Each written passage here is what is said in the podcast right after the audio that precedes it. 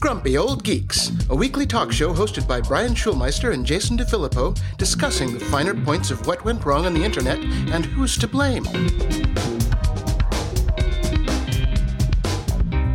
Welcome to Grumpy Old Geeks. I'm Jason DeFilippo. And I'm Brian Schulmeister. How about a little follow up? So, Brian, what did you think of the net neutrality day of action? Oh, when was that? Uh, Wednesday, I believe. Oh, that's the day I got all the pop ups saying uh, an old school like animated gifs that were like loading, loading Yeah. on like five pages I looked at. yeah. yeah. I think I saw it like three times at the most. I went to Google thinking, oh, Google joined the protest. Let's go see what Google did. And there was a Google doodle about a dead Japanese costume designer. I'm like, hmm, how's this tie into net neutrality? Inf- a very influential one. I mean. Oh, yeah, yeah, yeah. yeah. But uh, but nothing. Yes. Yeah, it was it was a big nothing as far as I could tell. Again, Uh, well, there there was some action around the globe. Um, uh, there's a TechCrunch article that lists off some of the the highlights. So we had was it two million comments to the FCC website? that's good. Yeah, five million emails to Congress, Okay, that's very good. 124,000 phone calls to your state representatives, Excellent. 20 congressional offices visited in person by protesters. I just want to throw out there. I'm I'm scanning along this with you. Can we stop using the word meat space? I hate that. You notice I didn't put it in my sentence because I Yes. hate the word meat space. Yes. Ugh, so bad. Yes, and and dozens, I say dozens of high-profile celebrities and politicians speaking out. Tens of tens. Tens of tens, yes, Okay. yes, double twelves, double twelves. yeah. Well, I mean, you know, it it is what it is. Uh, you get to fatigue when you just keep doing the same thing over and over and over again, right? yeah, yeah. Yeah. Get protest fatigue. That's why, like you know, we talked about on security. After a while, you get breach fatigue. Yes, you do. I just uh, my favorite aspect of all of it was AT and T's press release because they joined a pro net neutrality rally. I know. AT and T does nothing except try to fight current net neutrality rules. Uh, so they put out a press release. They said they're participating in the tech industry's so-called Day of Action, stressing in a blog post that it believes in preserving and advancing an open internet, even though AT and T long has disagreed with staunch net neutrality advocates. I would argue not even just staunch, just net neutrality advocates. Yeah. I would say. Uh, so this is the best part. Bob Quinn, senior executive VP of External and Legislative Affairs, says this may seem like an anomaly to some, no, really, no shit. who may question why AT&T is joining with those who have differing viewpoints on how to ensure an open and free internet. They want one, we do not. See how they oppose each other? Uh, that's exactly the point. We all agree that an open internet is critical for ensuring freedom of expression and a free flow of ideas and commerce in the United States and around the world. Well, I'm glad you do agree with that. Maybe you'll do something about it then. No, No, they can no. agree with it and still do the exact opposite because so shareholder value. I love a good double speak press release. It's my Yeah. Uh, and if you still want to get caught up on what net neutrality is, what the situation is, uh, The Verge has a great article called "The Internet is Fucked Again." Mm-hmm. And the annoying thing about this is when you go to the actual, well, or when you share this link, like on Yes. Facebook, it it A B tests the title and gives you a very vanilla, watered down title. Well, of course it does. But when you get to the article, you get, you know, the adult language. So, which is kind of bait and switchy if you're like, you know, posting, oh, we're having problems with the FCC. And then, you know, the 12 year old clicks on it and it's like, the internet is fucked. Um, you know, that, that, that might cause some problems there. I don't think that they do that because they're trying to save the poor eyes of a 12 year old. I think that they do that to ensure that the services that it's shared on don't block them. Yeah. Pretty sh- yeah, I'm I'm thinking. Yeah. Yeah. I'm sure that they're, uh, yeah, they, they want the clicks. They need the clicks. they want the clicks. It's not it's not done to uh to out of any sort of uh good good feeling or, or wish to not cause any harm. That is not the reason behind anything on the internet, I'd say. Money is what it's all about. Yes. Now, I don't know if you saw this article that was going around. Uh, Tony Fadell, one of the Mhm. genius minds behind the iPod and the iPhone, is one of the designers. He's uh, he's having problems with his what, what he's wrought upon this world Okay. and seeing what what we've turned into, staring at our phones all the time and not interacting with other people and and making YouTube videos so we can have our two seconds of fame. He's like, uh, I I don't like it. I think I think we may I have do. made a mistake. I do like it when people who have made their fame and fortune and are are pretty much set for life go back and go, "Huh, wish I wouldn't have done that." Yeah.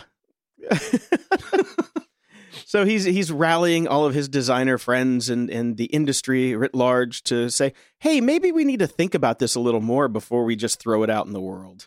It's not the designers. It's it's the the the banks of psychologists that app people are hiring to make sure that you you know we're just a big uh, rat in a cage. Thanks a lot, uh, Smashing Pumpkins guy. Yeah. uh, you know it, that that's the issue. It's it's it's not the design. I mean, it's a, it's kind of a weird thing. You know, you think Because they bring up the iPod and the iPhone touchscreens, blah blah blah. Touchscreens are not the problem. It's it's the it's the click and feed and ego and oh rush of endorphins that happens all the time because of how the apps are built and and constructed. It's right, but that's their that but that comes back to how they're designed. You know, that's Right, an interface. yes. That's an interface design decision.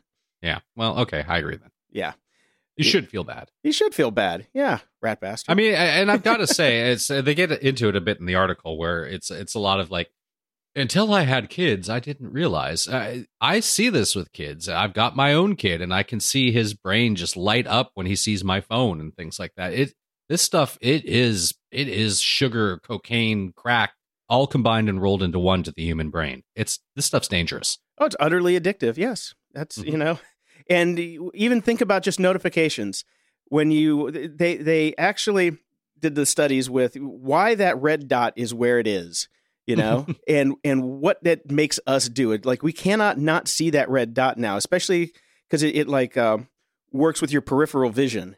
So that red Yeah. dot shows danger, and when when you see danger, because you see better out of your peripheral vision than your main vision, and that just you know builds in fight or flight. It's like, oh no, there's a notification. I better check it. You know, things like that. That those are Well- just straight up design decisions. Uh, you know, it's all built in. I mean, I remember way back, you know, probably in the first 10 shows or so that we did uh, when we were talking a lot about like auto update and things like that for apps and how it drove me crazy that there would be the little blue dot when an app is updated because I didn't like to see the blue dot. I wanted a perfectly clear screen. I have to click on the app now, even though I've never used the app. I haven't used the app in two years. It's got a blue dot. I need to get rid of the blue dot. yep. And and then the, I mean the whole insidious aspect of this is Facebook has admitted to the fact that they hold back notifications. Mhm. And you you should get like 20 notifications at once. No, they dribble and drab those out over the course of an hour so you keep coming back and back and back. and also with Twitter, even think about it. They have uh, a randomized lag on when the notification notice shows up because Mhm. it doesn't lo- show up immediately as the page loads. They literally randomize it to Yep. tie into uh, the same kind of feeling you get with a slot machine. It is, you know, randomized rewards. So That is a level of build that just when you and I started doing this when we were when we when we were just the kids, yep. we would never have even thought of that and that would have been wrong i never would have built that in i was like no i want real information when it comes at the time it comes i want things to be real and we are not living in a real world anymore everything is metered out to us Yep. You gotta get. Crazy. You gotta press the press the lever to get that cocaine. Press the lever to Yes, get that do. cocaine. and another I was going to Oh, say go though, I just one last thing to follow up on this. I did go through my phone when I was done reading these uh, this article and deleted a ton of stuff. I'm like, Right. yeah, let's just let's just clean house for a little bit, and because I've already gotten rid of all the social stuff, the only thing I have left is Instagram, and all my notifications are off. I don't have notifications on my watch, my phone, even for email. it does it does beg the question why have the watch uh, because the watch controls oh wait does it tell time AirPods. It it does tell time. It tells me what the weather is. It tells me what my workout's been. Tells me when sunset's going to be, which is actually important to me. The date, and it also lets me control uh, the music that plays through uh, my either my podcast player, Audible uh, player. So I don't have to take my phone out of my pocket to like you know pause or skip or anything like that because it's all tied through my AirPods. Mhm. So that's why I love the watch. That's why I said when you get your AirPods, you're probably going to want to watch because it really is a nice, nice way to control everything without having to take your phone out of your pocket and see that you have five emails. right well let's talk about another aspect of the internet that's complete and utter shit Okay. uh, there's just been a new study according to the pew research center Pew pew pew. online harassment is just getting worse and worse and worse. It's an increasing inevitability on the internet with a new study showing that 41%, that is almost half in case you're Trumpian, percent of adults saying that it experienced personally and 73% saying that they've seen it happen to someone else. Uh, the most common form of online harassment is offensive name calling, which, you know, whatever. That's Yeah. not so bad. Sticks and Uh, pers- stones. it's been personally experienced by 51% of men aged 18 to 24, which I would argue that is how men aged 18 to 24 actually communicate with each other yep. um, in general. So, Wait, walk down Um, the street when there are a bunch of dudes around. That's pretty much what you're going to get. yeah, that is what you do. So, uh, women, meanwhile, meanwhile, were more likely to be stalked online, suffer sustained harassment, and be sexually harassed. For example, 53% of the women surveyed say they'd received explicit images they did not ask for. Dickies. Not cool dudes. Yeah. So I mean, it's just I, there was a brief and shining thought that maybe the internet would bring out the best of human nature and be this wonderful thing that would move us forward as society. What we found actually is it just basically enables people to be at their worst all the time. and we can we can look back at the day when when the internet all went wrong, and that was the day that we let AOL on the internet. You can you can you can go back and trace it. We we we had a great little shining utopia. We've talked about it on the show before. As soon as the unwashed masses joined in, then it went to shit.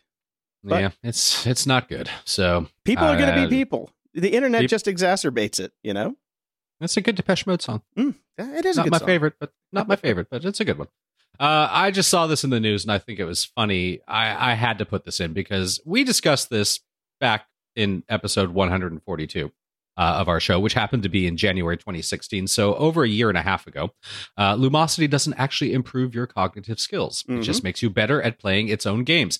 Yes, I don't know why this is in the news because apparently another journal has published a study found no evidence that cognitive training influences neural activity during decision making, nor did we find any effects of cognitive training on measures of delay, discounting, or risk sensitivity. Basically, all you do with Lumosity and the other companies that are out there is learn how to play the games a little bit better. Now, not only did we discuss a study about this over a year and a half ago, episode 59, May 2014, three years ago, this is when I did this to myself. Yeah. I did Lumosity for an entire year. Nothing. I all I did was get better at their own stupid games. Yeah.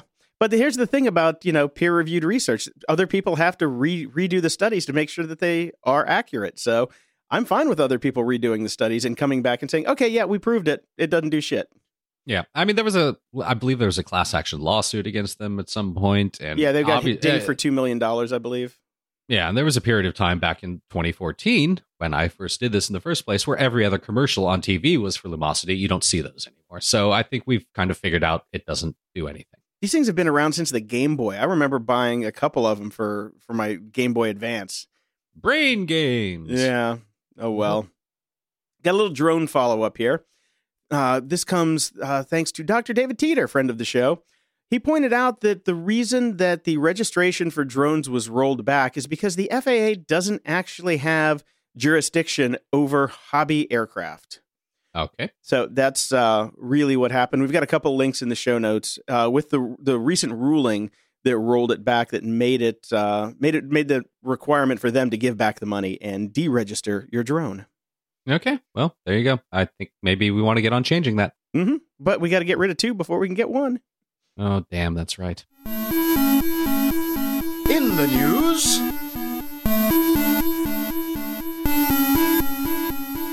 New York Times is reporting that uh, in a blow to tech industry, Trump shelves startup immigrant rule. Now, this comes to uh, some of the stuff that we've been talking about with the was the H one B visas.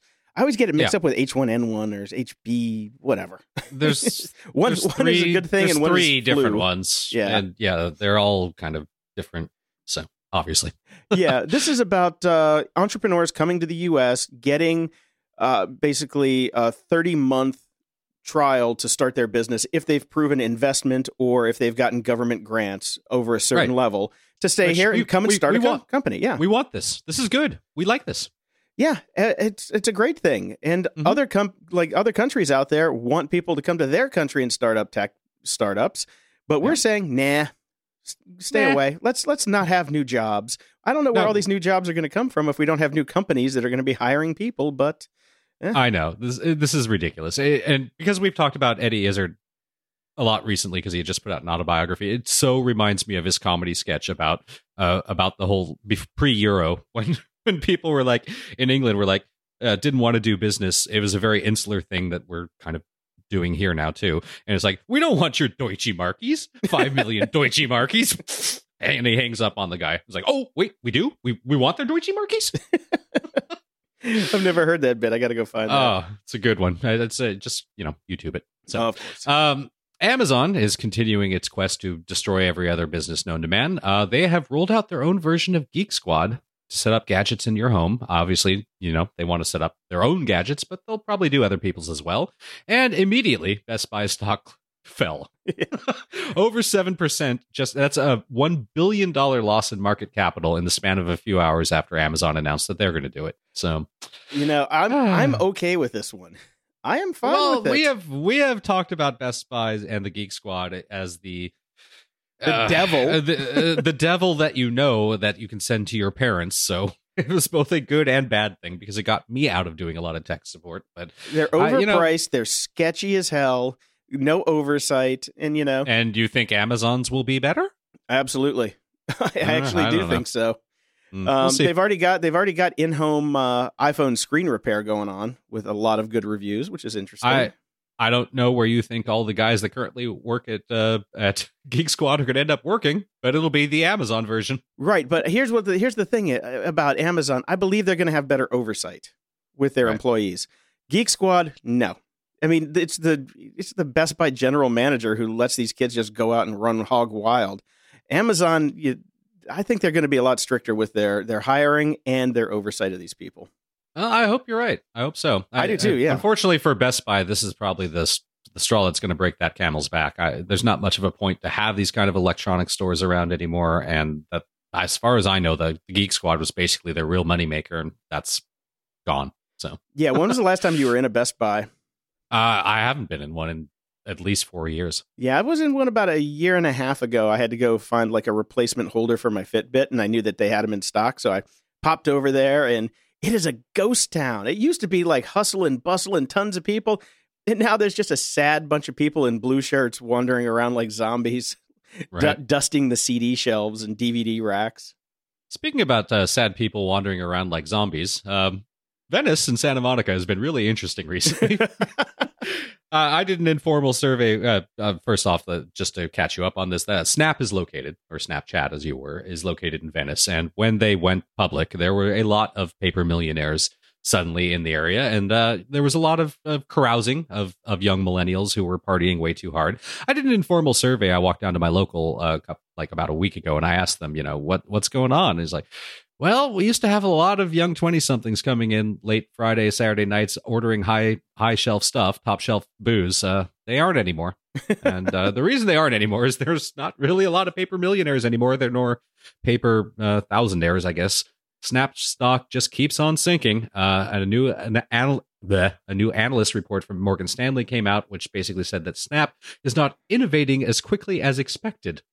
I'm not entirely sure what innovation was ever expected. Uh, were we going to move down to elbow filters? Is that elevate? I I don't really quite understand it. Uh, so they've been uh, downgraded from equal weight to hold, basically putting the tar- stock's target price at 16 bucks, down from 28.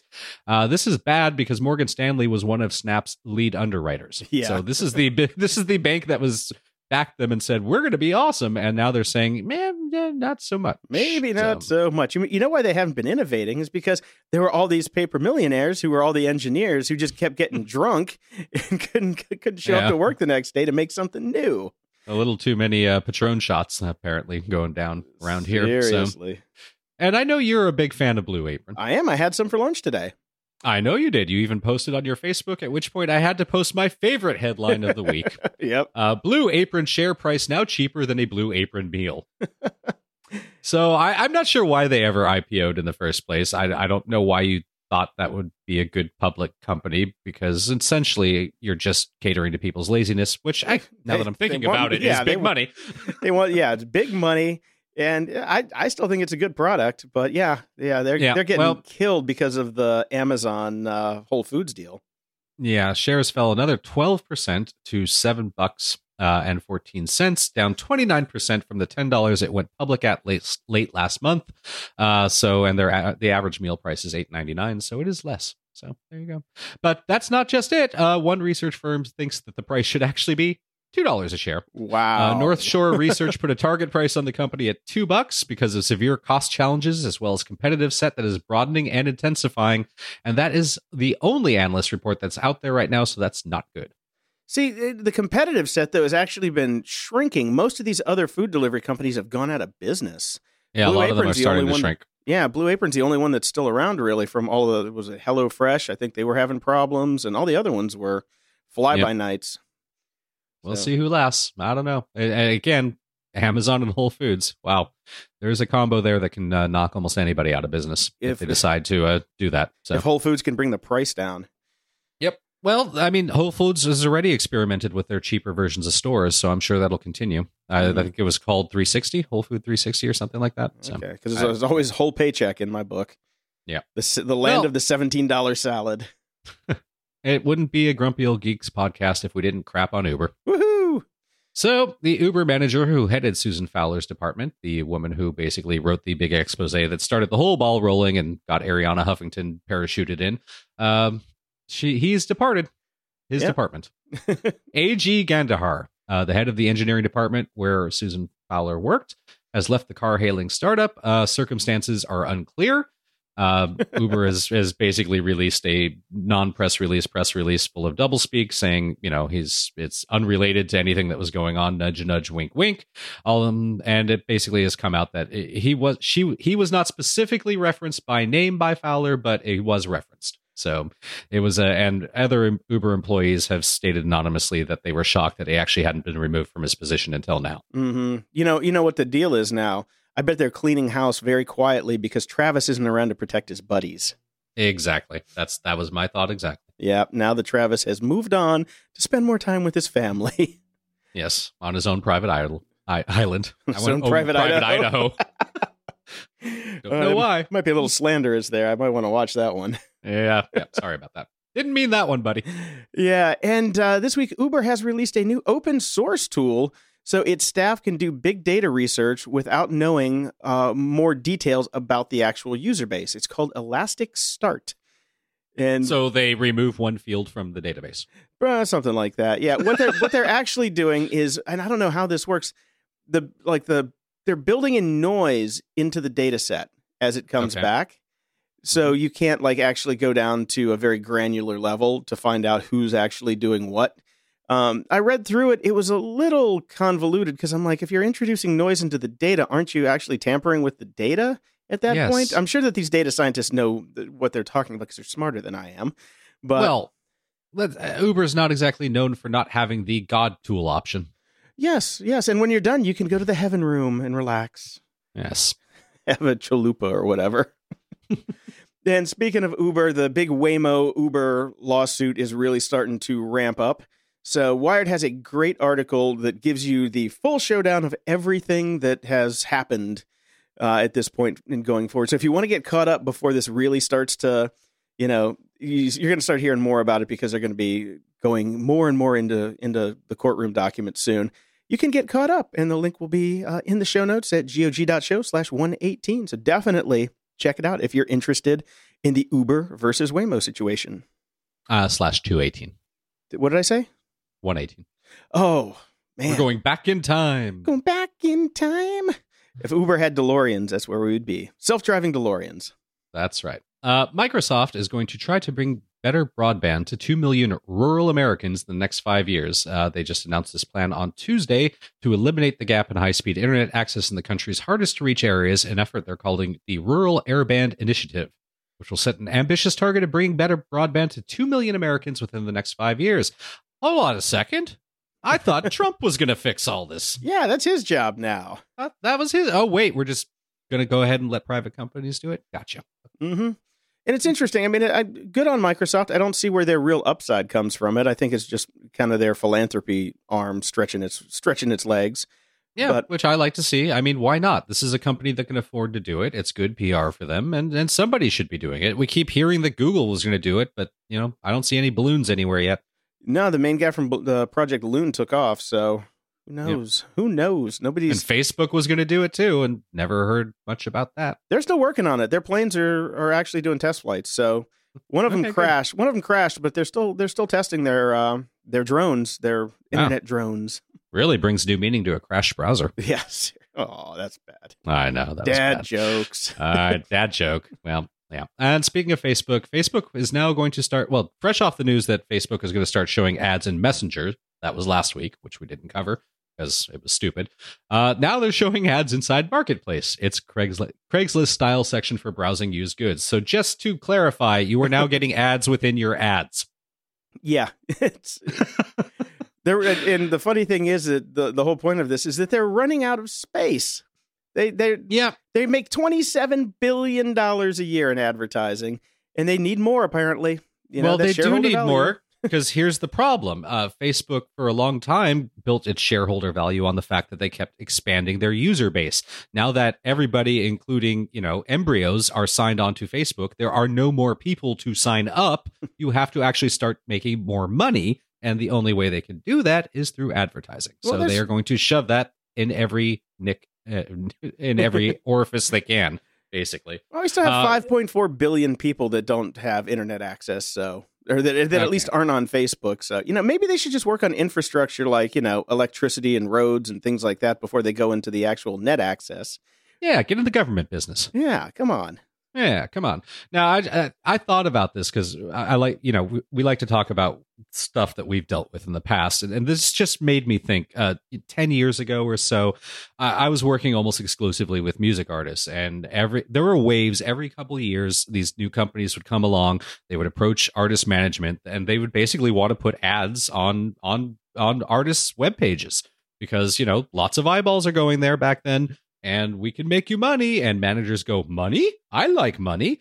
And then they would call me up and go, What do you think about this? How do we implement it? Let's start, let's work with these people. Let's get some stuff up on the page. And I would say to them, I don't think you understand. Your entire website is nothing but a fucking ad for the band.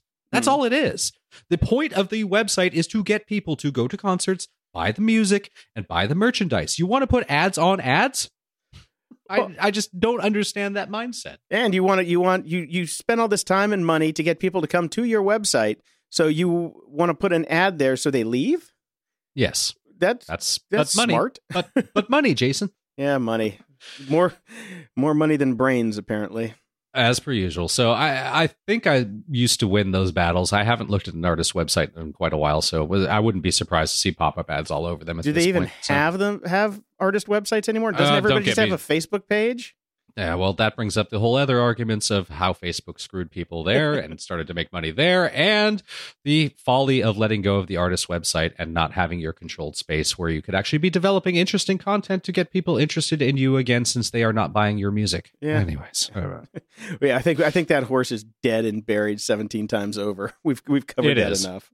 And my second favorite headline of the week least surprising study ever finds no one cares about your holiday photos. I thought the uh, Blue Apron was your, your favorite headline of the week. I said second favorite headline. Oh, Jason. must have been a Skype glitch.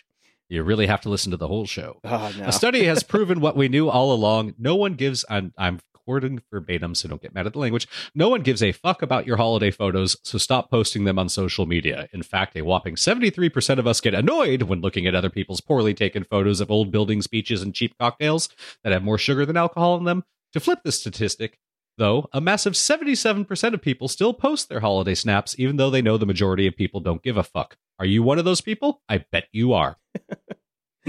yeah, that's kind of how it goes. Yeah. So, uh, Magic Leap, the company that we still don't hear anything about, don't know what they're doing, haven't seen a product from, nothing but some really weird video demo that came out about a year ago. Uh, they had an investor conference. They said that the company's mixed reality headset is not far away from launch, whatever that means. Yeah, I've heard I've I've heard to much to the contrary on that one. Yeah, so have I actually. So I don't think this is coming anytime soon. Um, let's see. Magic Leap's Graeme Devine said that's a great name. Graeme Devine. Graeme Devine. I mean, come on. For, you got to work at a company like Magic Leap if you got that name. Well, that or be a televangelist.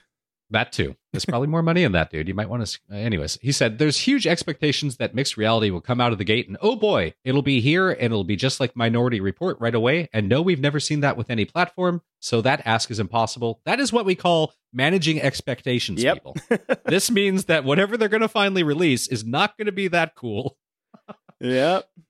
See, that's the thing. And, that's the thing about it. They've been so secretive and for so long everybody th- thought that they were come working like really on the next big thing like oh they've got it down they've got it nailed they've got super technology Turns out they got the same shit that everybody else does. And if you have an iPad with AR kit, looks like you probably have the same stuff in your lap already. Yeah, I think they might have uh, beat them to the punch on this too. So yeah, the managing of expectations prior to even showing an inkling of what they are producing is never a good sign. It is not going to be that big of a deal. Um, I do like their tagline that they're trying to run with though. Everyday adventure, I believe, will define a generation. Does that mean anything? Nothing. Doesn't doesn't everybody every day do an everyday adventure? Yes, I had an everyday adventure in the bathroom this morning. I, I try to have three solid ones a day. Now, we talked a couple weeks ago about the term mixed reality and where the hell did it come from? Because we had virtual reality, augmented reality, and then out of the blue comes this new term, mixed reality. And now we have an answer. It comes mm. directly from Magic Leap. Yes. Because, it, to quote in the article, Magic Leap doesn't like the term augmented reality. As Devine put it today, if virtual reality immerses you in another world and augmented reality puts digital objects on top of your world, then Magic Leap does neither. It's developing quote unquote mixed reality, where digital objects and characters become part of your world. It works alongside the context of your reality. Uh, huh That that that. But that, that, This is fucking head- marketing. sorry, my head- it's marketing. My head is exploding. Uh, uh, That is what Pokemon is. It- it- that is what it is. That's what the app does. It is not a new. Oh God! Alternative facts, alternative word words. I hate. I hate this crap. Yeah, no, they're doing augmented reality. This mixed reality crap is just marketing, so they could probably trademark the term. Yeah. And by the way, I'm sure we're going to throw an AI in there at some point. AI, AR, oh my. Mhm. Uh, Bloomberg has an interesting article that I I was I kind of resonated with. The Mhm. rise and fall of working from home. It talks about how a lot of companies are rolling back their policies on working from home because people just weren't getting shit done. a lot of people we've talked about this since since episode one because you and I are are big work from home people. We've done it a long time. Um, some a lot of people just don't have the discipline to do it. You, Mhm. They just don't. Like I've been doing it for twenty years. I have no problems doing it. I am very regimented. I'm very scheduled. I set aside the times.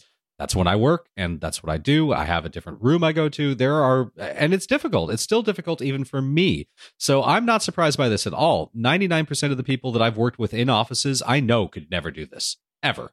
Yeah, I mean, and I've done it for over 20 years myself. I can barely do it anymore. I mean, you have at least a very vibrant social life, and I don't.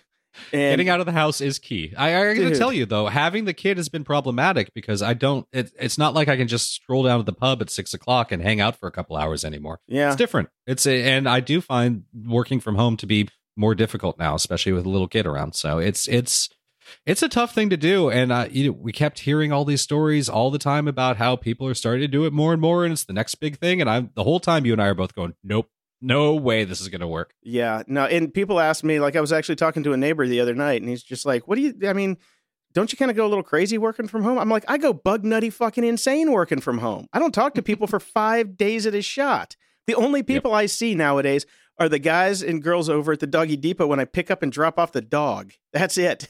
And it's like, Yeah, and they get like kind of weirded out when I'm sitting there trying to chat chat with them for like 10 minutes. They're like, You got your dog, go home, dude. I'm like, I just haven't seen a person in a long time. maybe you should take a part time job there. Ah, I thought about it actually. I'm not joking. I'm not. I'm kind of not kidding. yeah. Except then I'll just be talking to the dogs, which is what I do when I'm home with the dog anyway. I need to find something with people. Maybe I'll go be a barista. I hear that's a hot job. Yeah. Ups and doodads.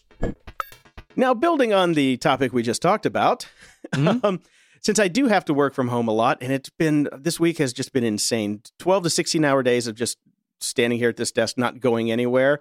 I finally bit the bullet and I bought an under desk treadmill. You're on a road to nowhere. Now, Yeah. Jason, I just I do want to just point out that we just finished talking about how you don't get out of the house. Now, one of the best ways, and you even have a dog, to get out of the house and potentially see people would be to take said dog, get the fuck out of the house and walk. Now you have created a situation in which you will just walk at home. Well, no, no, there's a difference here. It's been so damn hot, I can't go out. I can't take the, the the dog won't go outside when it's 100 degrees outside, and I don't like going out when it's buggy and muggy. And also, six months out of the year, I can't go outside because it's snowing and icy. So this Well, is just with like to go slow when I'm walking and just or when I'm working and just you know at least get some movement, but still, Long it's, time- any chance go outside. Longtime listeners of the podcast know that Jason should not go outside if it's icy and snowy because then he breaks his leg and doesn't go to the doctor, and then we have to have an intervention on the show. yes. Hey, man, but it's it's it's all in service of the show. mm-hmm. Yeah. And and those those lovely pictures of my foot when it was like green and purple and blue on Instagram. Yes, you can you can if you want to check those out, go to instagram.com slash JPD and scroll back and you can see my my broken leg and foot. It's mm-hmm. so much fun. Uh, yeah, so this is this is like an add-on. So when I am stuck at home for 12 hours a day, I can at least get something in. You know, okay. we'll see how it goes.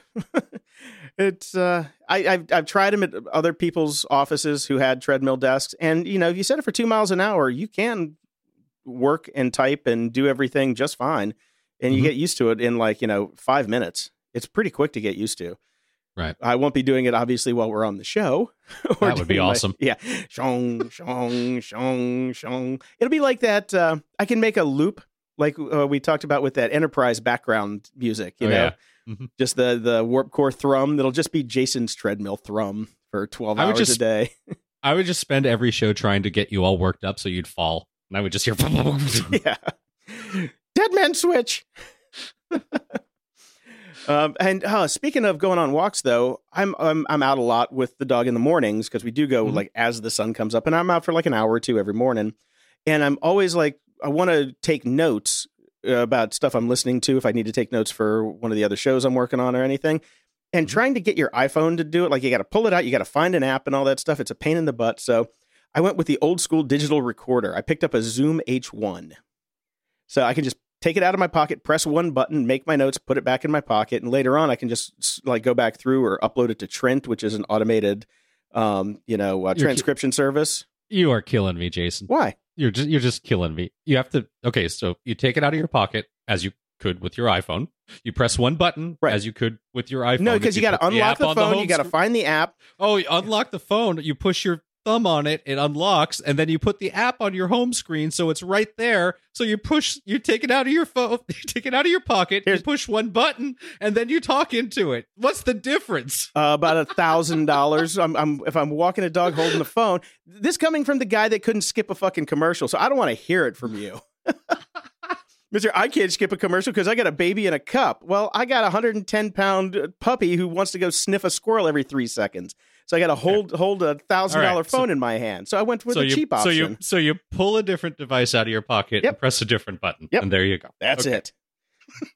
Works great, but I can also attach it in my car and and take car notes while I'm driving around. Sounds really good. Okay. So I'm just saying, I like the thing for what it is. It's a single purpose device. I like single purpose devices sometimes, and this is a pretty good one. I will buy you cargo shorts for Christmas, so you can. I, it's all. Then you get no, which pocket did I put this one in? I'm sorry. I'm sorry, Brian, but I've oh, never. Sorry, I've never my, stopped I have my wearing, steamer. I've never stopped wearing steamer in the left right yeah. pocket. oh, kiss my ass. I, I, I, never bought into the cargo shorts are not cool phenomenon. I've I've never stopped wearing them. I've been wearing them since I was 15 or 14, and I will never stop. So, okay. and I have tactical cargo shorts. So I have a specific pocket that's already built in for the H1. So I have my 511 tactical cargo shorts. That's right. Which is why I don't have a social life and I live home alone and only talk to my dog. We can, we can. There is a, a straight path of you know how things work here. I'm, I, I, I'm not fronting for you, it. I know, I know what's happening. You're definitely painting a picture with your words, Jason. I know. I'm trying to here.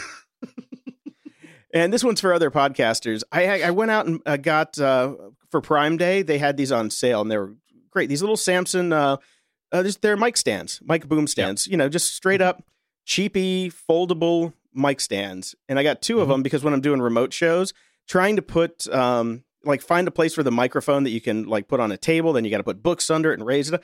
These things they fit in the backpack. Pick it up, put the mic in front of the person, under twenty bucks uh, each. Highly recommended if you're a podcaster. Go go pick up two of these and just keep them in your kit. They're great. Right. And uh, we have a, a smart home story.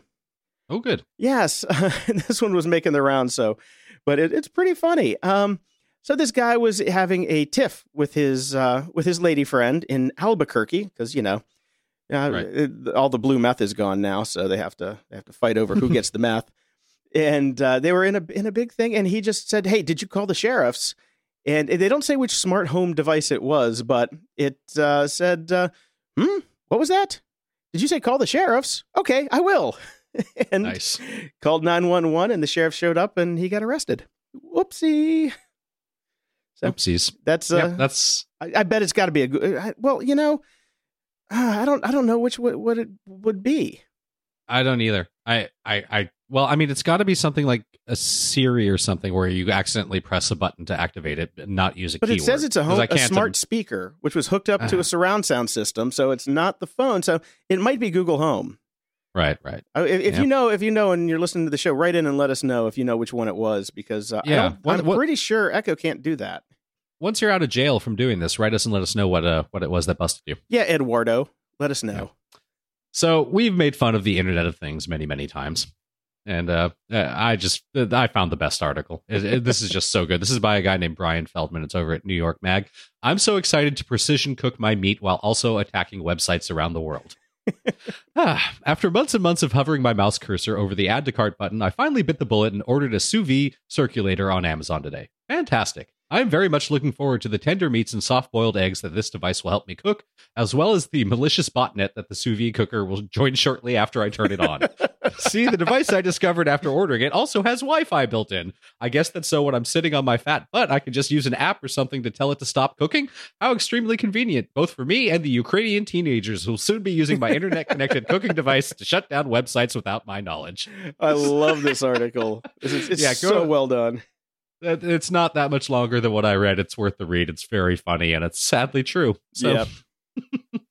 uh, and speaking of uh, internet connected devices, you guys always make fun of me for my Chinese security cameras. uh, as, as does the world. My Smonet four channel Yes. 720p wireless home surveillance security camera system. Yes. Uh, I got it because for the very fact that it was a four camera system that was for 150 bucks. Yeah, very cheap. Quality. Shock. You get quality Mm. for 150 bucks, considering my That's- Nest Cam cost more than that for one camera. Um, well, n- never, never fear. You, you guys don't have to worry about me uh, leaking my my uh, inappropriate video to the internet anymore because the Ethernet port decided to die on it. Well, you know that old saying, you get what you don't pay for. Exactly. So now it works as it does still work as a, a security system, and it has a hard drive in it, so it does record to the little DVR for a couple days of video. As long as somebody who ever breaks into my house doesn't steal it, then I Right. can I can go back and find the video. But yeah, it's uh, do not buy the Smonet four channel 720p wireless home surveillance security camera system. I give it one star. Or, or you know, you can listen to to Dave Bittner and I talking about not buying these cameras for I don't know the last ten episodes with Jason.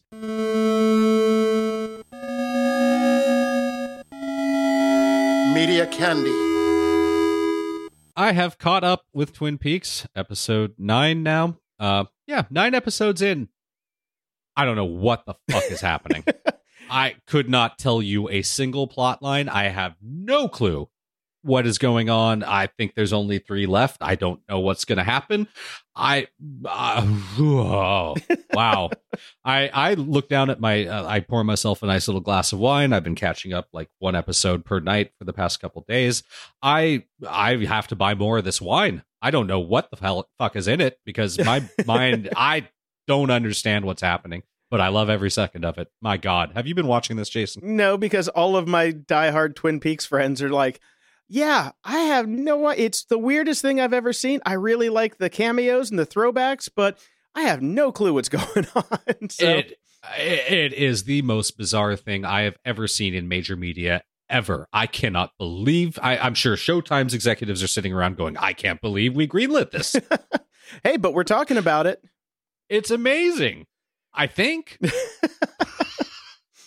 and that's actually what a lot of my friends are also saying too. It's it, this has nothing, nothing to do with the TV series. It's way more in tone, more like the, the movie that came out, Fire Walk with Me, except it's even darker. Oh my god, episode eight blew my mind, blew everybody's mind. But what does it mean? I could not begin to tell you. I really don't know. I and I don't think we will ever find out because it is David Lynch. I expect three more episodes of randomness, and who the hell knows. But I uh, It was picked of up, episode, but it was picked up for another season, wasn't it? Was it? Uh, they're gonna. I thought I- I, thought they got two seasons out of it. I cannot. Uh, we'll have we'll have to dig that, that up happening. because yeah, that's that'd be interesting. There is not enough wine in the world. okay, well, that yeah, let's find that out for next next show. Um, But uh, speaking of episode eight, the special guest, uh, the Nine Inch Nails, as they were billed for the episode, uh, came in and did a little performance of one of the songs from their last EP that came out, not the actual events. It was it fit perfectly.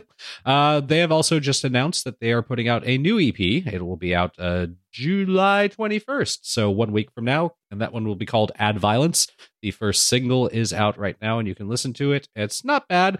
Uh, Nine Inch Nails have become like a lot of other of my absolute favorite bands of all time, Depeche Mode, The Cure, or these guys, a few other people, in that they continue to put out new music that I listen to exactly one time, go, eh, that's not bad, and then go back and listen to their older stuff. Yeah, So, yeah. I listened to it. It wasn't bad. It wasn't fantastic, but it wasn't it's bad. okay, Yeah. but I'd rather go back and listen to the Downward Spiral, which is one of the most amazing albums ever written. I would. So- I will never listen to that album again because of KROQ and their incessant playing of it. When I first moved to LA, I cannot stand that album anymore, which just sucks because it was a great album.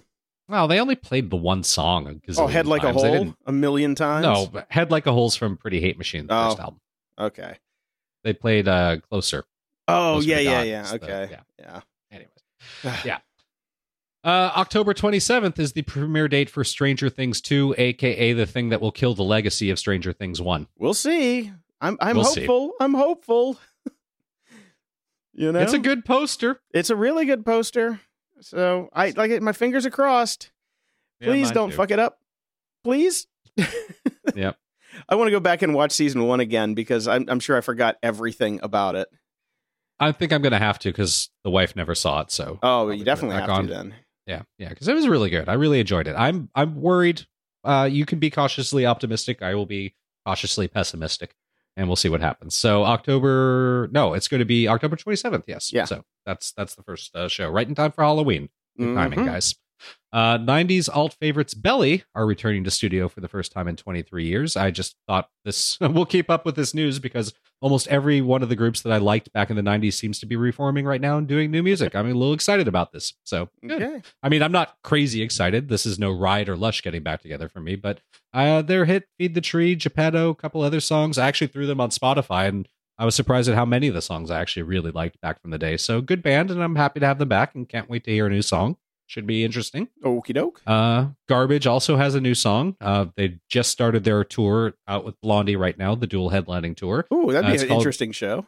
That'd be a great show to go to. Uh, sadly, I just missed it. They did the Hollywood Bowl, and Mm. I'm not quite ready to do shows yet. So, sadly, uh, but uh, if they're coming around, check out their tour dates. Uh, it, what a great show to go to! I know they're playing Chicago soon, Jason. You should go. Yeah, yeah. We'll see. Get out of the house and see people. I I just did that for the B52s.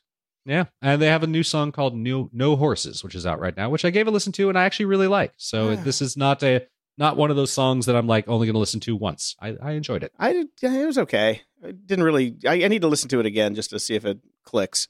It did Right. because I listened to this right after the Nine Inch Nails song, so it was a little bit of a, a little harsh. Yeah, Change Nine up. Inch Nails to Garbage is a bit. Uh, garbage is a little too poppy to go to right after Nine Inch Nails. Yeah. Uh, speaking of TV shows, going back to that, I watched Patriot on Amazon Prime. It's one of their original series. Yeah, you are a big Amazon original guy. I only got into uh, The Man in the High Tower and I hated it. So, Yeah, yeah, the the yeah the High Castle. It was uh, not or good. Man in the High Castle. Yeah, well, the first season good. was all right, and second season is just a miserable piece of crap. yeah, I just I. I did. I, I watched the pilot and like a little bit of the first one. I'm just like, yeah, couldn't didn't get me. this one really got me. I really enjoyed this. I watched this in like two night or three nights, and just binged it after marathon days of staring at logic. And it was a nice change up because it's a spy. It's a spy show, but not a normal spy show. It's very quirky. It's done by the guy who wrote the um, the recent Walter Mitty film with uh, Okay. Ben Stiller. Right. And I really like that film. I mean, if they have just not have cast Ben Stiller, it would have been a great film. But it was a good film with Ben Stiller, so it's it's quirky. I really really liked it. So if you're into that kind of thing, but I also needed a little bit of uh, craziness this week, and I since I'm not into Twin Peaks, I went back and started watching Utopia. okay. Uh, you watched uh, the original Utopia, the two series BBC show? Yeah, you? I did. Yeah, Mhm. it's a great show. Oh, I miss it. I wish they would have finished it, but it's one of those shows where it's only two seasons, but those two seasons are pretty damn good. So if you've never seen it, go check it out. It's kind of hard to find uh, unless you want to go to Sweden or someplace like that. Uh, but yeah, it's really good. Great soundtrack. Yeah, yeah, it did have a very good soundtrack. I remember that. Mm-hmm. And as of Sunday, this will come out on Monday. So the first Game of Thrones of season seven will have aired. I am very excited and getting ready. This I probably should have put in the show notes last week, but in case you're a little bit late, the Ultimate Game of Thrones recap, seasons one through six. We have a link in our show notes over at YouTube. It's by a, a bunch of guys. I guess they're going under the name Games Radar. This is the best one that I've seen. It's 12 minutes long. It really catches you up. There's so many things I forgot, and I'm so glad to have watched this before the new the new uh, season begins to air. So highly recommend. Give it a look. Yep, I'll second that. It really does have everything that you need to know in it. And I I couldn't remember this was like they did it in order, but for me my mm-hmm. memory was completely out of order. Yeah, it's because everything bounces around so much, right? Like there are entire seasons where some characters just weren't in, but they kind of did it more chronological. Anyways, yeah, it's really good. Yeah, it was very, very good. I highly recommend it as well, and I'm looking forward to Sundays, Sunday to watch it too, uh, unless you know HBO Go crashes, which it invariably does on Game of Thrones night. oh, um, music wise, I found a Spotify soundtrack that I've been listening to this week that I really loved, and it's just a mashup of all of Quentin Tarantino's songs from his movies. There's like 80 songs in it. Mm-hmm. Really well done. Really fun listen cool. if you're into, to, you know. I, I love Tarantino movies, and I think he does some of the best soundtracks out there. They're just, you know, they fit the movie, and these just always you know, when you hear the song from the movie, you just brought back to the movie, and it's a well well organized playlist. So highly yeah, I, I'm I'm hit and miss with Tarantino, but one thing he does exceedingly well is, is his uh, soundtracks and his placement of music. It's it's spot on every single time. Yep. And uh, on your recommendation, I did go and listen to OK Computer this week. Mm-hmm. Um, it's dated now. I think it oh. it sounded dated. It wasn't bad. I didn't hate it. Right. I'll probably listen to it a couple more times to get into okay. it. But uh, this was a, a funny thing on their their new re release. Yes, they actually hid a computer app inside of the uh, uh, the cassette that comes with it.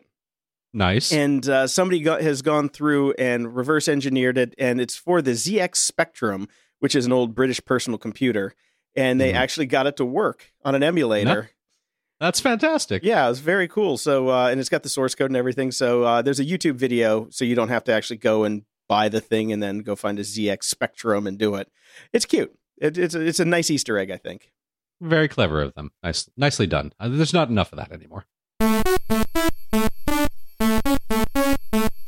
At the library. I needed a break from sci-fi. I needed a break from fiction in general. And I had heard about this book bouncing around a couple different music podcasts I listen to. I've done interviews with the authors and things like that. So I finally just picked it up. Mad World, an oral history of new wave artists and songs that defined the 1980s by Lori Majewski and Jonathan Bernstein. Uh, these they were both used to be writers for Spin magazine, which was a big, big magazine back in the 80s and 90s. I remember Spin. Um, yep. And uh, so they basically just uh, what they did is they picked out a bunch of their favorite or kind of big hits from the 80s and uh, did there's a short paragraph kind of talking about the song and its place in history. Uh, then they both give their opinions and thoughts on it, and then they go back and do kind of long form interviews with ostensibly the artist, not always because some of them are dead or you know for like Depeche Mode. They went back to the early stuff, so they actually interviewed Vincent Clarke, who was only in Depeche Mode for the first album, then went off to become Erasure and Yaz and all that sort of stuff. Anyways, it's pretty interesting. It's a great story. Um, I love this period of music a lot. Even if you don't, I think if you read this, you would start to understand why this stuff, which is generally kind of a lot of the stuff was just considered throwaway or kind of silly, isn't, and it's really important and really good. Uh, and one of my favorite things that they did is they actually put, well, what they should have done is they should have made a playlist on Spotify, which they didn't do.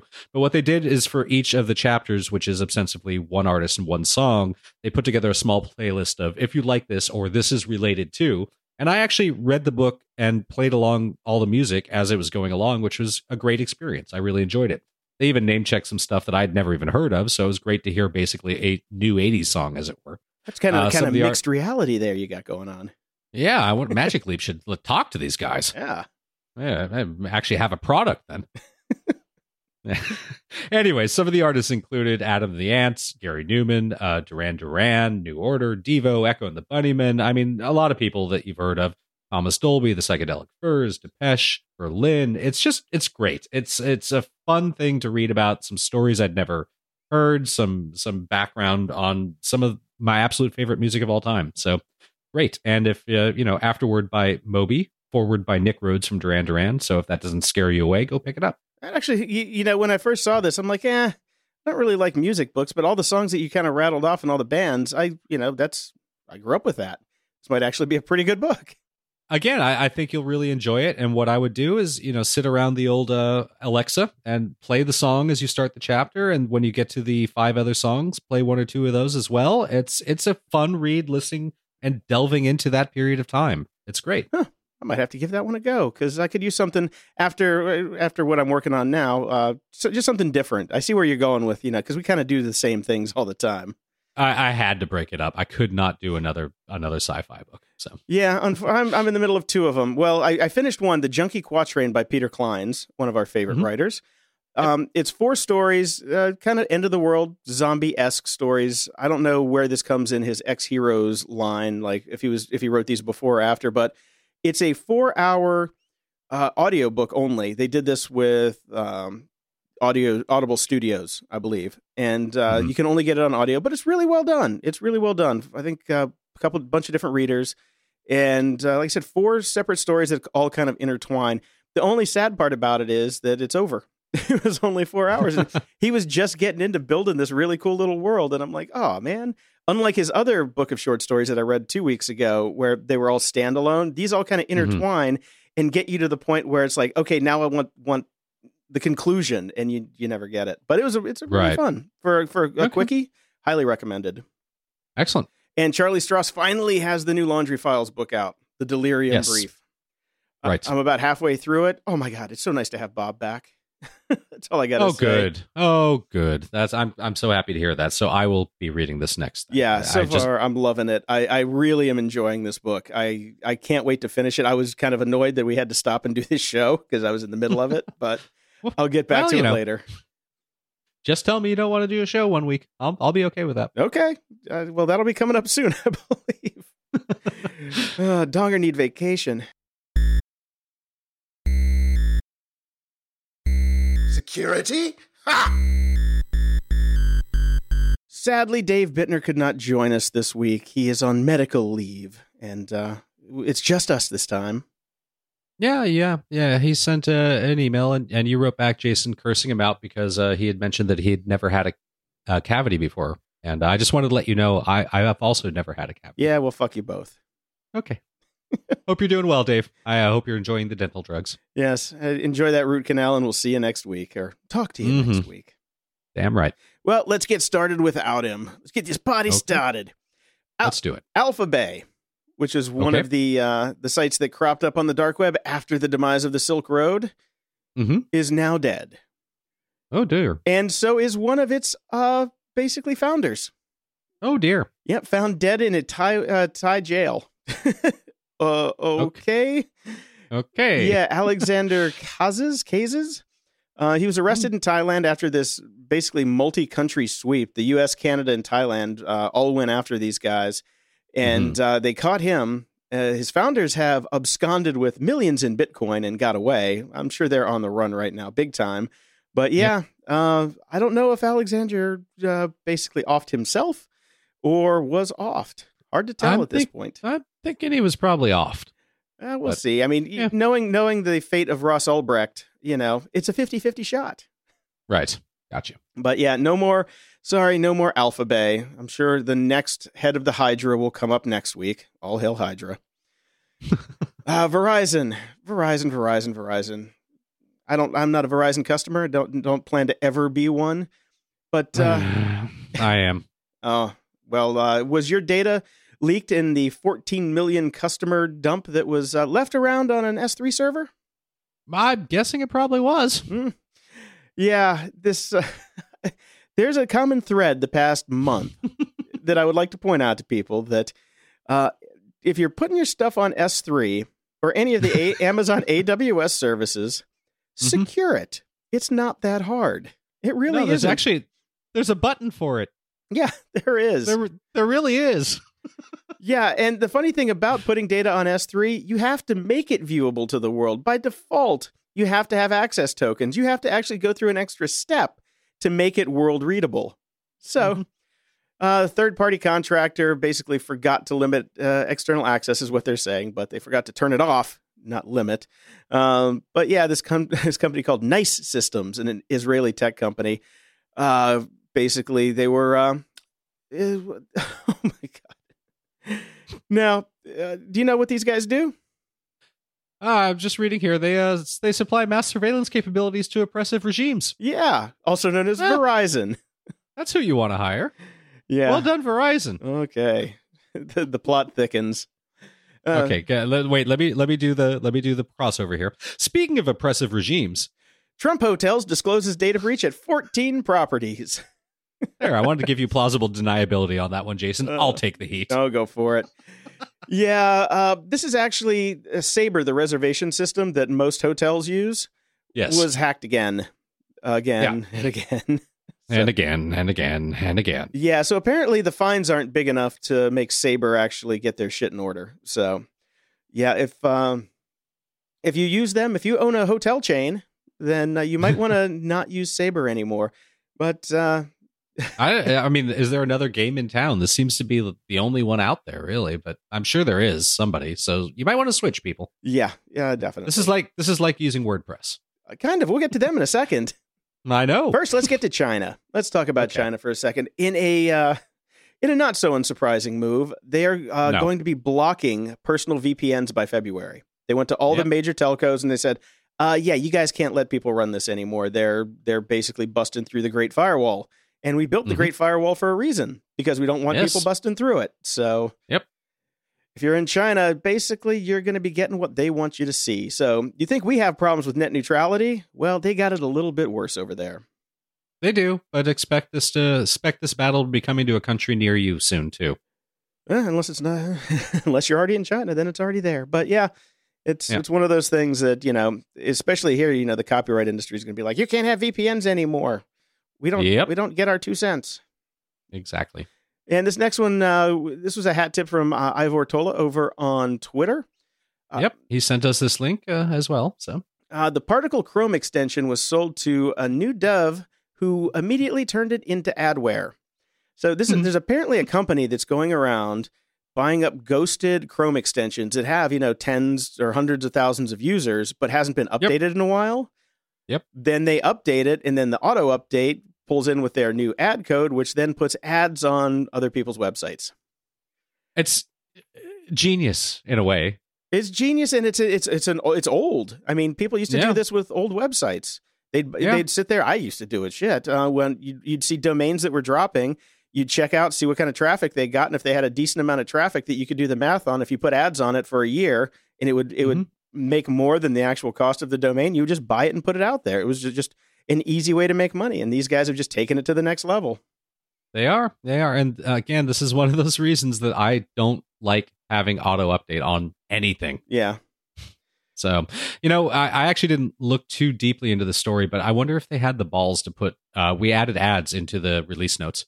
I wish, I hope they did because nobody ever reads those damn things, anyways. No, the reason people got tipped off though was when the update happened, the the extension asked for a bunch of new privileges. Yeah, that were you know privileges that they're not supposed to have like read and change data on all websites visited and manage apps extensions and themes. Uh, yeah. yeah. No, that's pretty much all the permissions. So that was yep. that was the red flag that tipped people off that uh, this is not a good thing. But i'm sure that comes that's about 1% of the people if, if that that got the update. The rest of the people are just seeing all these ads pop up that have no idea where they're coming from now. Exactly. Very very clever. Mm-hmm uh, speaking of clever, mm-hmm. have you ever installed WordPress and got like halfway through and said, "Ah, fuck it, I'm going to go have a Who beer"? hasn't? well, here's the way it works for me. Client tells me that they desperately want a WordPress site. I spend months trying to convince them not to do WordPress. Then they decide, no, we definitely want WordPress and we're going to pay you. I start to install WordPress. Client disappears, never pays me, never wants anything ever again. Therefore, half installed WordPress sitting somewhere. Yep. well, there's uh, there's basically a bunch of bots that have been going out and finding those half done installed, the the half baked installs, because mm-hmm. when when the install's done, it deletes the installation script. Well, yep. in in the WordPress install process, you get to the, the the there's like three steps in it. It's very simple. But the second step is enter your database credentials. And yep. so you can you can put in external database servers. Doesn't have to be local. So yep. these guys are going around putting in their own their own database servers, then setting an admin account, and then once mm-hmm. they once that's done and set up, then they go into the admin account and they install themes with malware or plugins with malware on them, and then basically just own that machine out of the box. Like boom, done. And it's just the doors left open for them. It's it's great. Yep, it's fantastic. I you can't fault these guys. Uh, it's almost not even uh, malicious. It's just taking advantage of stupid. Yeah, stupid and lazy. That's. Mm-hmm. But then again, you know, if you're using WordPress, generally that's the the way it works. You're stupid and lazy. I run them too. Mm. I'm stupid and lazy as well. Yep. Uh, uh, WordPress, my favorite. And the interesting thing, this um, this comes out of WordFence, which is a plugin that I used for a while. I don't, I don't think I use it anymore. I got tired of their notifications. Yeah, way too many notifications. Way too many notifications. But they're a pretty big sec- WordPress security firm. And I didn't know this, but every month they put out an attack report for WordPress that tells you how bad the state of affairs is out there in the WordPress sphere. So I've got a link to yeah. the June 2017 attack in the show notes. Uh, so check it out. I I, uh, I added their blog to my RSS reader so I can get notified every month and then just go laugh and say see if I'm on there. Spoiler alert, it's lengthy. Brick a brick. Brian, a couple months ago, we talked about a program that um, Adobe was developing to basically train a system with your voice capabilities. So then you could just type in text and it would replay the voice from any text input. Yep. Remember yep. that? And uh, they were getting really close. It sounded really good. They're uh, this is this is the kind of stuff that's going to destroy credibility. Yeah. Well, some University of Washington researchers have now done it with video. Oh, great. Yeah. So you put these two together, and then you can't trust anything. Uh, uh, well, that's kind of the world we're at now, anyways. Yeah, they're using a video of Obama in some of in some of his audio, and they're making. Oh, this... that seems like a great choice for a first one. Why not just go ahead straight to that? Well, you know, there's a lot of public domain video of Obama out there that they can use. True. So right. uh, I'm glad they I'm glad they went with him. I miss Obama. I want to see more of him. Even if it's fake Obama, I'm okay. But I hope they do a video of Obama saying all the things that Trump has been saying recently. Oh, that'd be fantastic. All we need is a tweet bot, just Obama reading Trump's tweets. oh, that would be so amazing. You saw Please the do that, people. You saw the Andy Serkis video of him reading Trump's tweets as Gollum, right? Oh yeah, and of course, yeah, Mark Hamill is the Joker. Yeah, those, those are fantastic too. too. But yeah, yeah that would mm-hmm. it'd be funny to have Obama reading them. Although you could probably just uh. call up Obama and say, "Hey, would you read these?" It'd be pretty funny. Uh, anyway, he's not busy. Yeah. Anyway, back to the story. They have trained this um, it, it, machine learning with a neural network, mm-hmm. and mm-hmm. it's pretty insanely good. I gotta say, they have oh, they have a, a, long video where they talk about uh, t- like you know how much time they trained this thing to work with uh, recreating the mouth on the video, and uh, they show w- what it's like at one minute, and then you know one hour, then seven hours, then fourteen hours, which is the final video, and right. you can just watch the progression. It's very scary. so yeah, we're gonna keep an mm-hmm. eye on this one just to figure out if they're gonna, you know, you can't you can tell it's fake at this point still with it their little cues about it, but it's damn close already just for a you know a research project. Yeah, that's frightening. Uh, well, let's get on to some happy news, some good art news. Okay. Uh, San Francisco's Museum of Modern Art will text you fine art if you just ask them. So you send them a okay. text and say, "Ah, nice. send me this," and they will send. If they've got it in their library, they will send it back to you. Well, that's very cool. Yeah, they've got over thirty thousand pieces of art in their collection that they will. Oh, you do have to be in the U.S. Let me let me put that in there. They're they're okay. they're trying to branch out to other countries, but right now it's in the U.S. only. But they, yeah, they will text you a piece of art if you ask for it it's pretty pretty nice. I like that. That's cool. I did try it out. It's fun. Yeah, no, it's just one of those light light things that requires no AI. The world's not going to end. There's no dystopian future unless maybe you're asking for Hieronymus Bosch paintings. But uh, yeah, it's it's fun. It is fun. It's it's clever. It's nice. This is this is the nice things that we're supposed to be having with the internets. Yes. Yeah. And speaking of fun, nice things, I have been a huge Jeopardy fan for quite a long time. I've gone to tapings before. Unfortunately, the last time I actually watched Jeopardy was literally when my son was being born. It was on the TV in the delivery room. and since then, we've been too damn busy. Uh, but apparently, something quite fun happened this Tuesday, this last Tuesday on Jeopardy. Uh, they are no strangers to Star Trek. They've had Star Trek as, as uh, categories and questions before. But hidden in plain sight, the writers got away with one of the best next generation references ever seen. Uh, the viewers have pointed out that the second round of Jeopardy included two categories that by themselves weren't all that conspicuous. One was covering Shaka, the Zulu king and conqueror. The other was about war and conquest. However, when the titles combined, they took on a whole new meaning to Star Trek fans. Uh, this this actually is one of my favorite episodes of, of the show. It's oh yeah, it's a crazy. classic. So yeah, it's a classic. So the two categories were, and they were right next to each other. Shaka, when the walls fell. Mm-hmm. And if you remember that, boy, is that fucking funny. Yep. And definitely, if, if it's been a while, go check out the video in Gizmodo. They've got a, a, link to just the clip that you need to see at the end from the end of the episode. And if you've never seen the whole episode, my God, go watch it. It's fantastic. I, yeah, yes. Temba, his arms open. Moron of the week. Brian, I put this one in here because I know your love for AI knows no bounds. Oh, it's the best, especially when people don't follow the actual definition of AI. Well, uh, this one's just for you. Greg mm-hmm. Chambers, the global director of digital innovation at Coca Cola, mm. was at a conference last week and uh, he went on stage and said, My goal is to push boundaries and push the brand forward. AI mm-hmm. is the foundation for everything we do. We create everything they do. Yeah. At, at Coca Cola. We AI. create intelligent experiences. AI is the kernel that powers that experience. I can honestly say I don't think I've ever had an intelligent experience while having a Coke. As humans, we build emotional connections to machines and with products. What? They what? we will How? We will do this in new and exciting ways. You should enjoy the process of acquiring a Coke as much as you enjoy consuming a Coke. You're you're shitting me, aren't no, you? No, this is real. This is absolutely this real. From the, this is not from the Onion. Nope, nope. This is from VentureBeat. Oh. This is a real okay. thing. Yes. All right. Yeah, Skynet is not going to be the killer of humanity. Diabetes net is going to be. oh God.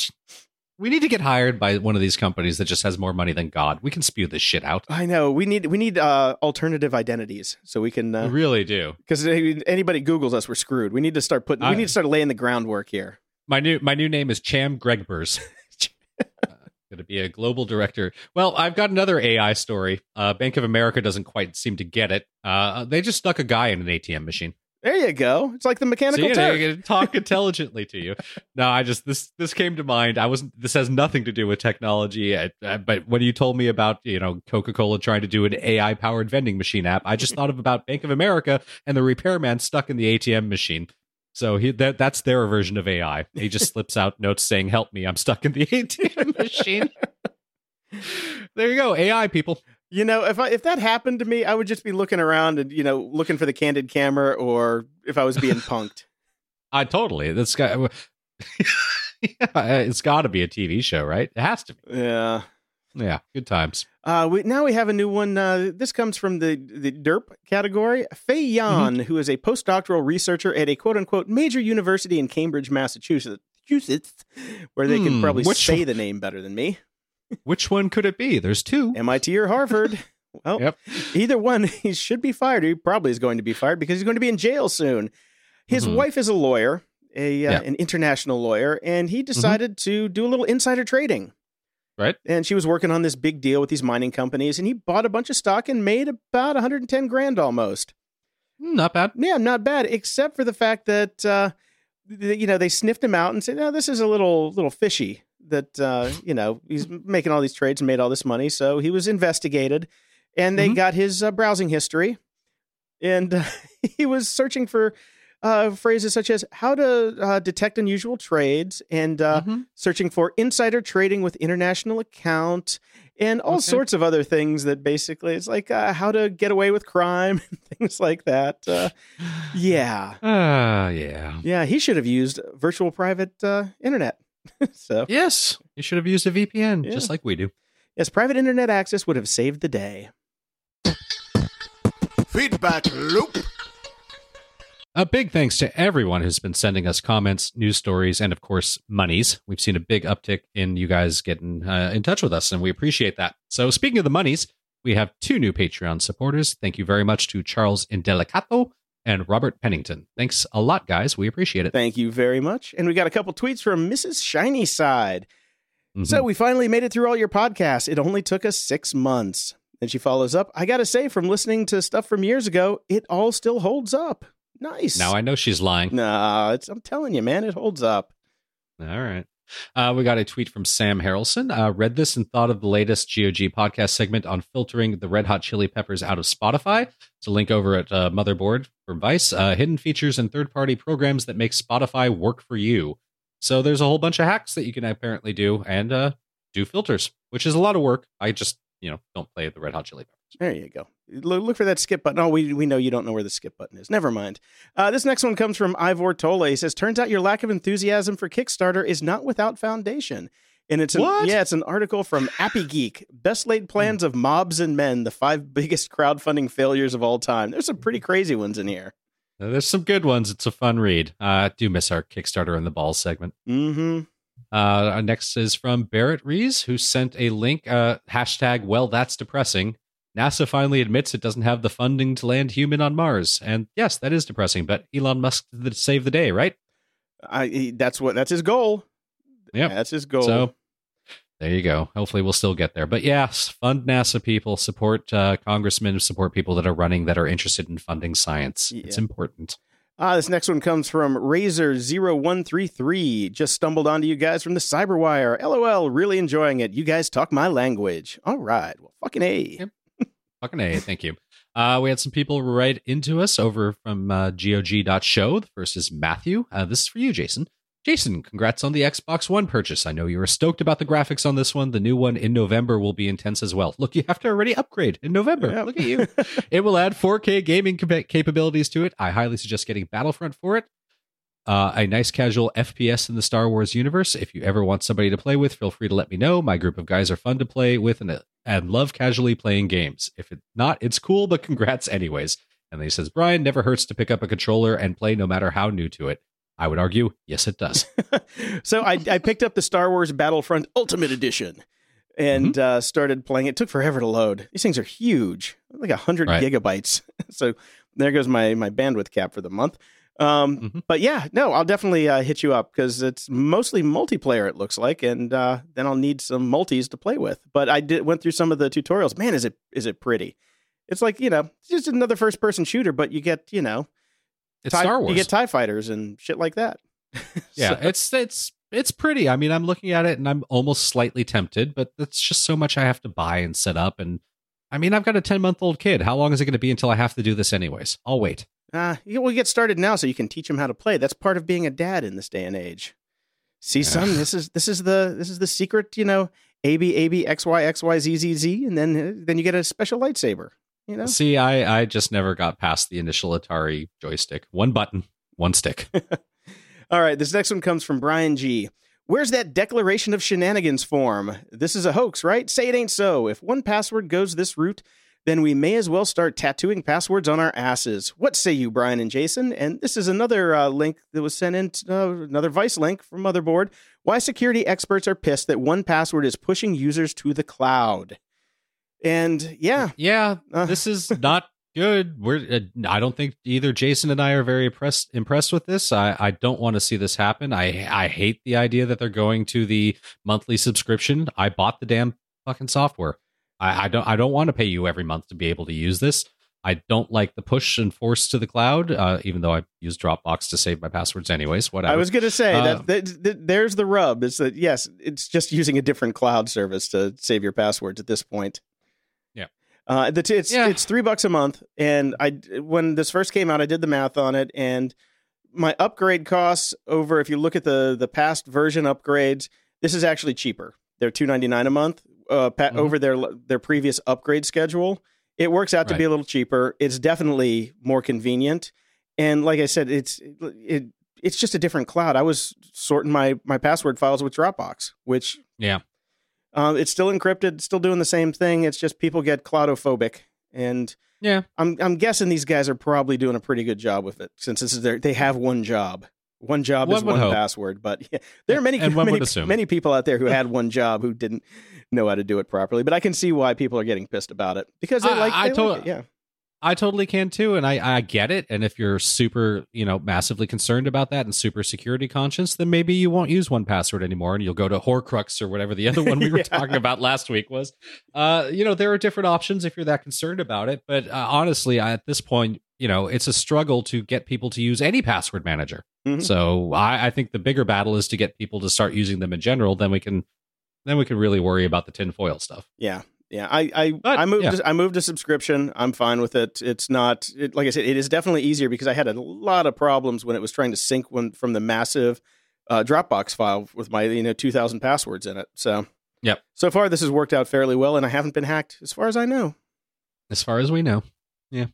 Uh, next is from Jason. Uh, just listen to the security ha portion of last week's show, and the note about the military encrypting emails was ridiculous. Uh, the note, I assume, being the article we read? Uh, probably the one that said that the they they weren't encrypting emails.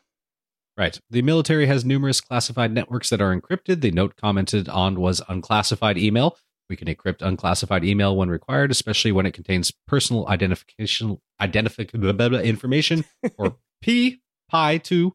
Uh, the systems even reject email that are not encrypted, sending PII. Apparently, there are so many layers of security that it's extremely okay. So there is a very secure network, is basically what we're learning here, mm-hmm. which is good. Okay, that's great. Then that article was very poorly written. Good to know. Yep, and so, uh, you don't don't you leave out the last bit. I love the show oh, and yes. enjoy pretty much everything except that time Brian didn't know what a Kodi box was. I was laughing at you for that. Please keep up the great show. Yes, I'm sorry that I was not aware of an incredibly illegal device that one uses to steal things. Well, you know, you gotta got to be up to speed. well, I am now. It's installed. yeah, you, you have skin in the game. Uh, I haven't actually used it to be honest. Sure. I, I went through the whole process of setting it up. It's sitting in my backpack because I wanted to move it from the TV in the bedroom to the TV in the living room, and it's been sitting in my backpack for three weeks. you so. had to put it in your backpack to move it from one room to the next. No, I didn't want it just sitting out oh, okay. baby. So ah, I put it gotcha. away in the backpack. Yeah. And, and, it's very heavy. Oh yes, yes. It's, it's, it's almost eight ounces. Ah. Yeah, it's a lot, man. All, All right. right. so we yeah. got some iTunes ratings. Uh, the first is a five star rating from Soul Sonic one two three four. Information packed and funny. Came across GOG via AOC and love it just as much. Being a GOG myself, the show rings close to life, and I like the added humor. I guess that means he's us without the humor. Yeah, could be. Yeah. Okay. I also love how diligent the podcast notes are. Each week I learn something new. Thank you so much. Oh, thank God somebody notices. Yes. Notes are such a pain in the butt. Um, next up, we got uh, three stars from German Jackson. 100% mm hmm accurate name. Okay. As the name of the show indicates, this is a show about two guys who are grumpily discussing things in tech that they don't like. They make some good points, but quite a few of their thoughts just didn't resonate with me you know what? Show's not for everybody, but I'm glad that we at least made some good points, and uh, the tech side was good for you. Uh, hopefully, yeah, you stick around and come to our side of thinking. But uh, yeah, like I said, I, not I, for everybody. I think we get points for doing exactly what it says on the tin. Yep. yeah. So, and I, I personally, I think that's Jermaine Jackson. I think it's one of the Jackson brothers. Oh, could be, could be. He doesn't yes. have much going on anymore, so no, a little bored. Yeah, yeah. If you want your question or comment read on the on the show, head over to gog.show/support and send us your feedback or questions that we can read on the air. And if you're so inclined, please head over to gog.show/iTunes and toss us a five star and a snarky review. Closing shout outs. I've talked before how I'm not a fan of NPR on the show before, yes. but I would like to mm-hmm. get behind the We Make NPR hashtag and their fight for equal rights in their contract negotiations because they are journalists for the most part. They're just not podcasters, and uh, they deserve a fair contract. So uh, check out what's going on over there if you are a fan of NPR, and throw your support behind them with a hashtag. Yes, the ever famous hashtag support system. Yep. that I'm sure we'll do lots. But I agree. I'm 100% behind them as well. This is a good movement. Uh, take a second to at least go to the link in the show notes and read about what they are complaining and talking about, because mm-hmm. it is it is worthy. Uh, I also want to give a shout out to what I've always considered our sister podcast, even though they don't know we exist, Geeks and Beats, uh, the Canadian version of us with a little bit more music than uh, than us. But uh, they they are back. They took an extended hiatus over a year and a half, and I have to say I sympathize with you guys. They were supposed to be back last week. Uh, because uh, they were waiting and had, had promised a very special musical guest that did not come through. So their first episode was three minutes long, saying, "Oops, sorry, didn't get the guest. Uh, guess we're not launching this week. It happens, guys. it we understand that. Uh, they came back with a new episode this week. uh, still didn't have the guest.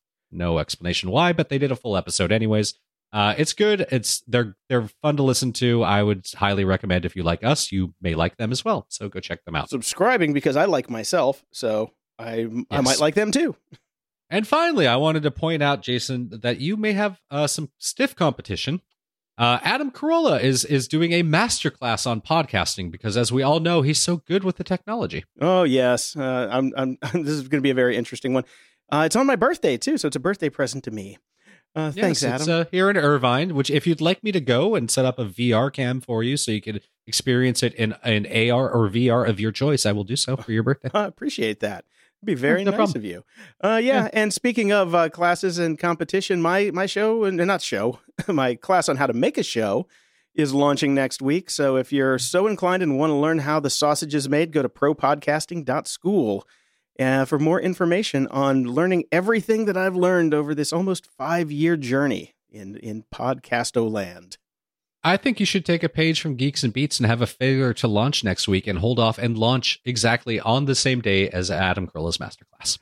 Uh, okay, well, I've, I've, had so many failures to launch at this point. People, might... uh, uh that's very probable, anyways. that's very probable, anyways. Yeah. Yeah. So okay. Well, I hope you get it out for your birthday. Until next time, I'm Brian Schulman. And I'm Jason DeFilippo. Thanks for listening to Grumpy Old Geeks. GOG.show is our home base where you can listen to old shows, leave feedback, ask us questions, get links to our awesome sponsors, and stuff we like. If you'd like to become an official friend of the podcast, go to GOG.show slash support, where you'll find all of the ways you can support the show and keep us on the air. To learn more about all of the people who make this show possible, head on over to GOG.show slash about. Show notes for all the links discussed in this episode can be found at gog.show slash 218. Darmok and Jalad at Tanagra. Darmok and Jalad on the ocean. Sokath, his eyes open! The beast of Tanagra. Uzani his army. Shaka when the walls fell.